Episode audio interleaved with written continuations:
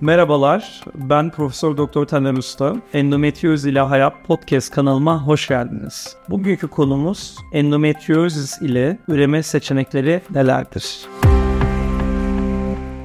Ee, bugün gene sevgili Sıdıka Büyük'le beraberiz. Ee, sevgili Sıdıka benim çalışma arkadaşım endometrioz araştırmaları ve özellikle data ile ilgili kısımda e, tecrübesinden faydalanıyoruz çok uzun bir zamandır. E, ve aynı zamanda da bu kalite çalışmaları endometrioz merkezi ile ilgili sevgili Sıdıka Büyük orada da yer alıyor. Bu sayede tabii birçok e, endometrioz hastasını da beraber endometrioz merkezimizde e, görüyoruz. Sıdıka hoş geldin. Hoş bulduk hocam. E, bugün gene önemli bir konumuz var. Evet hocam kesinlikle çok önemli bir konu. E, endometriozis e, merkezimize gelen hastalarımızın aslında en çok sorduğu sorulardan biri. E, endometriozis ile üreme seçenekleri nelerdir?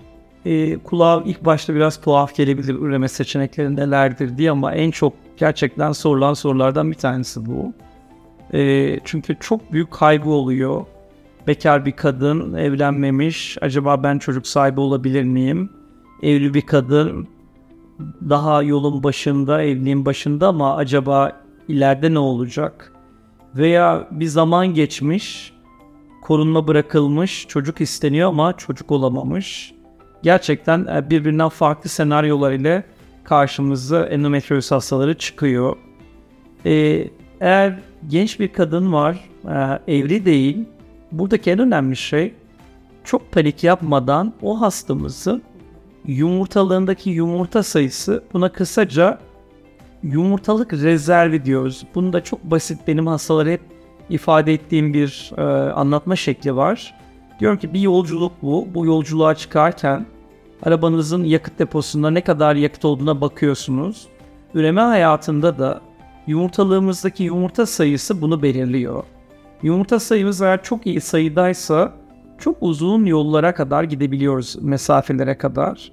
Ama yumurta sayımız kısıtlı ve üzerine de yumurta sayımızı daha hızlı kaybetmemizi sağlayacak bir endometrioz gibi hastalık varsa durumu anlayalım. Ona göre seçeneklerimize bakalım. Bu bekar kadında ne yapıyoruz? Baktık ki ultrasonda e, overde, yumurtalıkta yumurta sayısı iyi. Sıkıntı yok. Şüpheye düştük ultrasonda. Kandan baktık. Kandan da yumurta rezervini anlamamızı sağlayan bir belirteç var. Hatta birden fazla. Bunları değerlendiriyoruz. Bunlar da yumurtalık rezerviyle ilgili gene iyi diyorsa panik yapmadan o hastayı takip etmeye devam ediyoruz.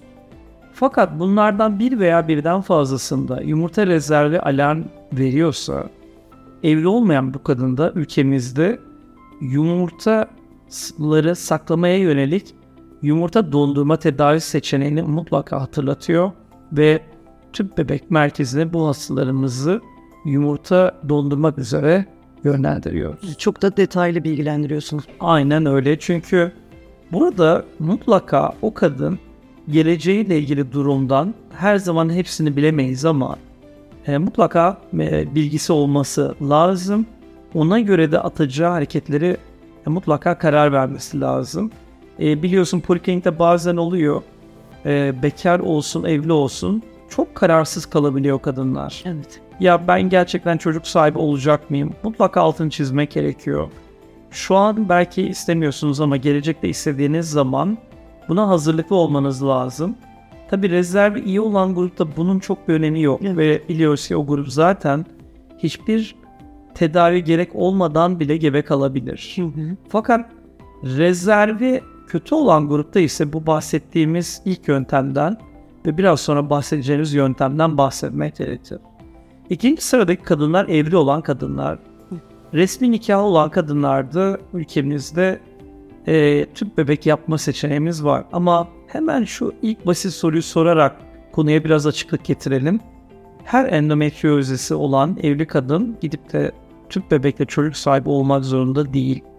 Çok iyi biliyoruz ki bu grubun çok önemli bir kısmı kendi kendine gebe olma şansına sahip. Olamayan grupta ise e, aşılama tedavisini çok fazla bu grupta tercih etmemekle beraber tüp bebek tedavi seçeneğinden bekleme süremizi doldurduk veya bekleyemeyeceğimiz kadar kritik bir yumurtalık rezervine sahibiz veya eşinde, kocasında spermlerle ilgili bir problem varsa o zaman hızlandırılmış bir tedavi programı tüp bebek tedavisine hastaları yönlendiriyoruz. Ki endometriozis hastası olup e, hamile kalan çok fazla da hastamız oldu. Aynen doğurttuğumuz. Doğrusu. yani öyle de demek lazım. E, gebeliğin de sağlıklı bir şekilde takip ettiğimiz ve doğurttuğumuz birçok hastamız var ve olmaya da devam ediyor. Sonuçta burada paniklemeyeceğiz. Durumu tespit edeceğiz. Genç bir kadında e, yumurtalıktaki durumu göreceğiz. Evli bir kadında e, yumurtalıktaki duruma bakıp o ailenin beklentisine onu ortaya koyacağız. E, tüp bebeğe başladık hemen o ay veya ertesi ay transfer edip gebe kalması gerekmiyor. 2-3 yıl sonra da bu embriyolar transfer edilebilir ve e, gebe kalabilir. Dolayısıyla e, bunları hastaya detaylı bir şekilde anlatıp mutlaka o tedavinin bir parçası olmasını hastanın sağlayacağız. Evet, güzel bir yol haritası e, çizmek için çok önemli. Hocam çok güzel, çok ayrıntılı ve detaylı cevapladığınız çok kıymetli bir soruydu. Çok teşekkür ederiz. Sıdıka sana da çok teşekkürler. Yeni bir e, podcast e, yayınımızda hepinizi tekrardan bekliyoruz. Umarım bu bilgiler, bu konuda bilgi arayan e, kişilere, kadınlarımıza faydalı olur. Sağlıklı günler dileriz. Sağlıklı günler.